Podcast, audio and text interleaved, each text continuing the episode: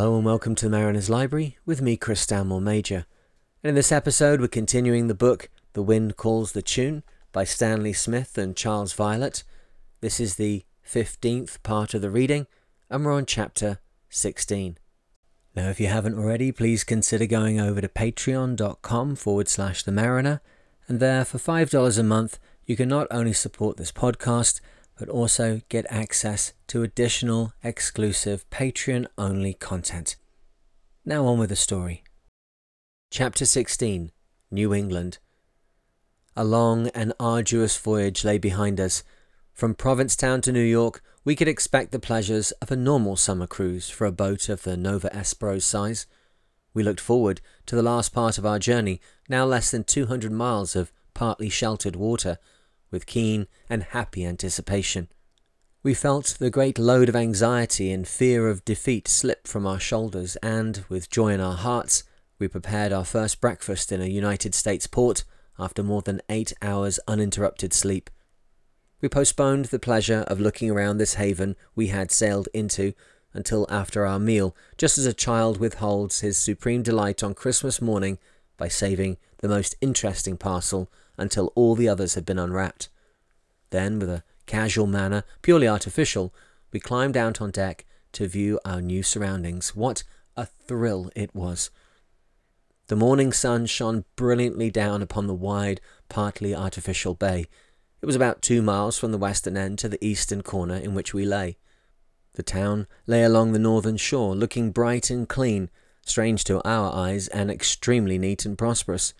Pleasant houses nestled among trees and gardens, green and colourful with late summer leaves and flowers. To the south of us lay a long line of rocks and sandbanks upon which the harbour wall had been built. At the western extremity was a startlingly clean and well kept lighthouse. However, the beauty of the scene was as nothing to the astounding objects which lay in our immediate vicinity. All around us were obstructions which proved to be enormous fish traps. Long lines of heavy stakes with unbroken festoons of netting stretched between them, forming a veritable sea maze. In daylight, of course, it was easy to see where clear water lay, but we had passed large numbers of these things in the dark in complete ignorance of their existence. By chance, we sailed right in amongst them, altering our course several times in the right direction, as if by intuition to clear them. If we had seen one before we were ready to anchor, it is likely that we would have been netted. But they seemed scattered everywhere, and we would have tried in our bewilderment to sail along a line of stakes. This would very likely have ended us either aground at the shallow end or right in the middle of a bowl shaped trap at the other end. A number of fishermen were out in their boats at the entrance to this forest, systematically doing whatever they do to the traps. They must have been quite curious about the disreputable looking little boat which appeared from nowhere during the night to anchor among the nets. Before they reached us, we had the sails hoisted, and we were on our way once more. We sailed across the harbour, admiring the yachts anchored off the town, and as we went, a number of large schooners, looking perfectly lovely under their enormous spread of canvas, sailed past us towards the lighthouse at the harbour entrance. The west by south wind was fairly fresh, and we expected a tedious 25 mile beat across Cape Cod Bay to the entrance to the 10 miles of canal which cuts through the narrow isthmus from Cape Cod Bay to Buzzards Bay and saves a sailor nearly a hundred miles of coasting round the peninsula. To windward, the sky looked less pleasant. The wind began to kick up an unpleasant short steep sea, which stopped our progress most effectively. The sandy outline of the peculiar Cape Cod Peninsula to the southward remained depressingly stationary. All day we fought across the bay, making little headway towards our destination. During the late afternoon, a beautiful 50 foot motor yacht came over and hailed us after passing close under our stern to read our name. Do you know you've been reported missing for the last few days? they asked. We told them that we had the impression that this had happened because a plane had signalled us and inquired our name. They seemed a little piqued at our unconcern. Perhaps they did not realize that we were actually a little annoyed at the fuss, for obviously a sailing boat cannot get far without wind. Perhaps the people on the yacht thought we were a little casual about slipping quietly in and out of Provincetown without notifying anyone. But, after all, We had only called there for a few hours' rest, and the plane would have reported us safe to those concerned long before we could do so ourselves.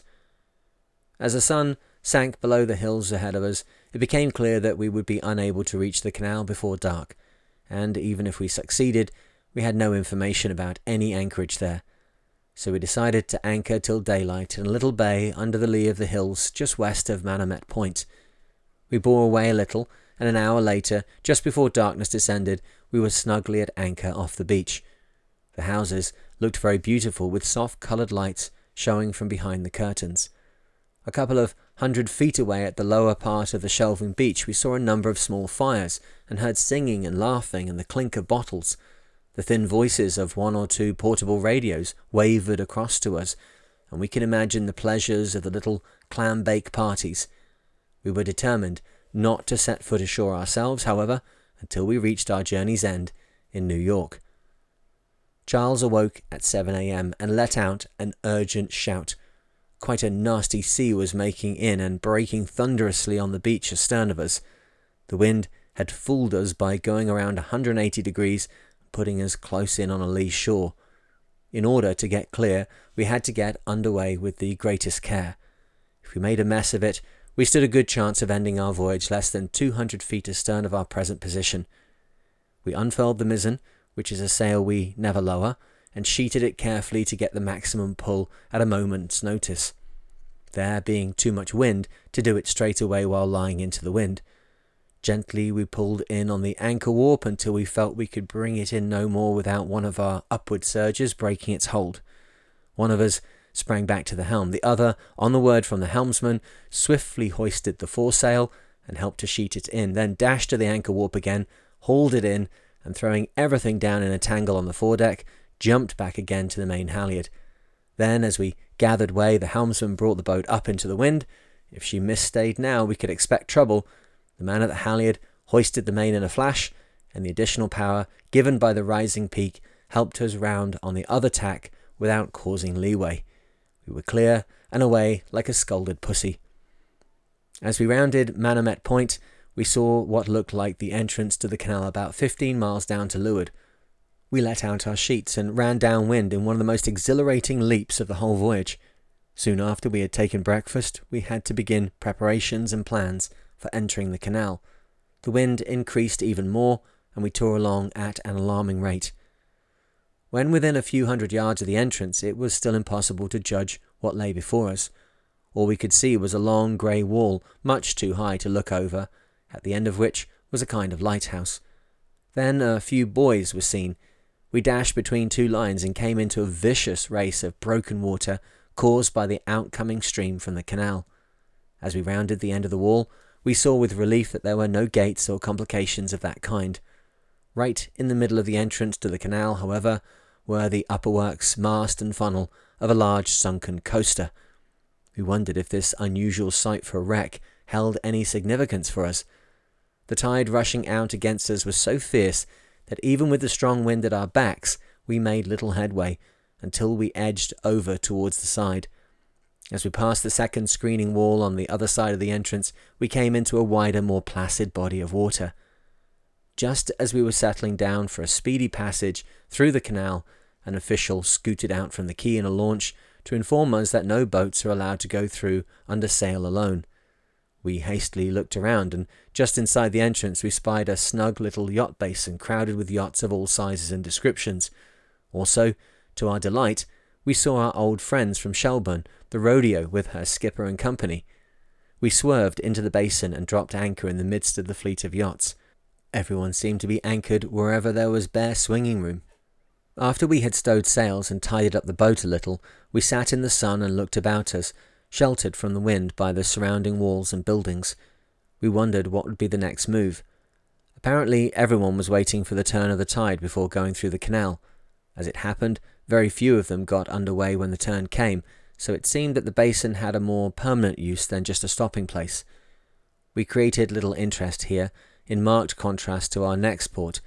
We did not fly our flags as we did not want to go through customs and immigration formalities until we reached our destination.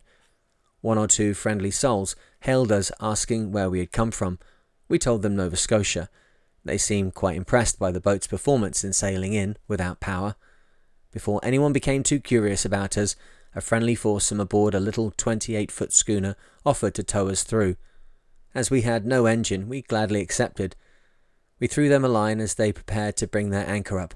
A few minutes later, we swung into the canal in a wide, smooth curve, and our friend ahead straightened out in the middle of the channel, and we swept round into place dead astern.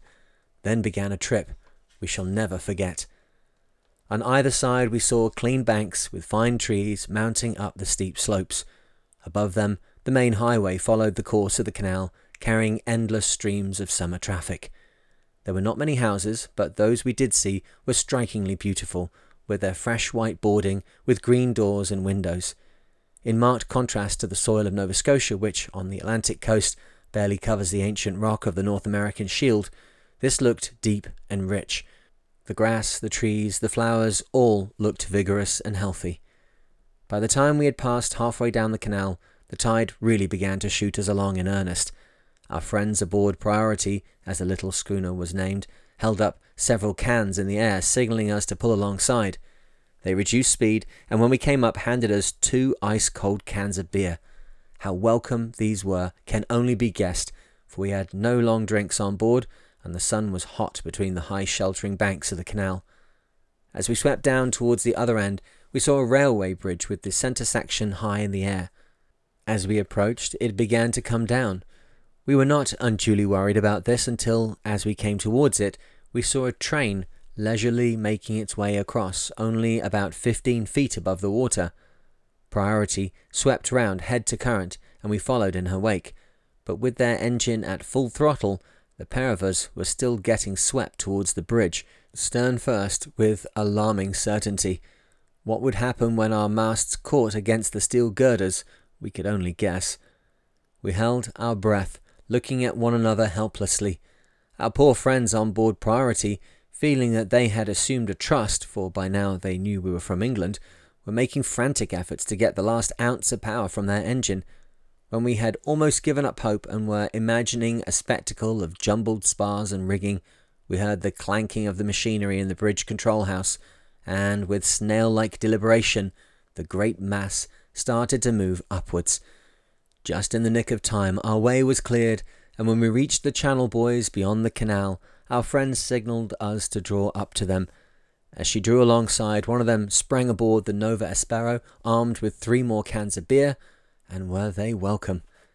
We drifted along gently together while he described the entrance to Quamquisset, the little harbour we had chosen to make for the night.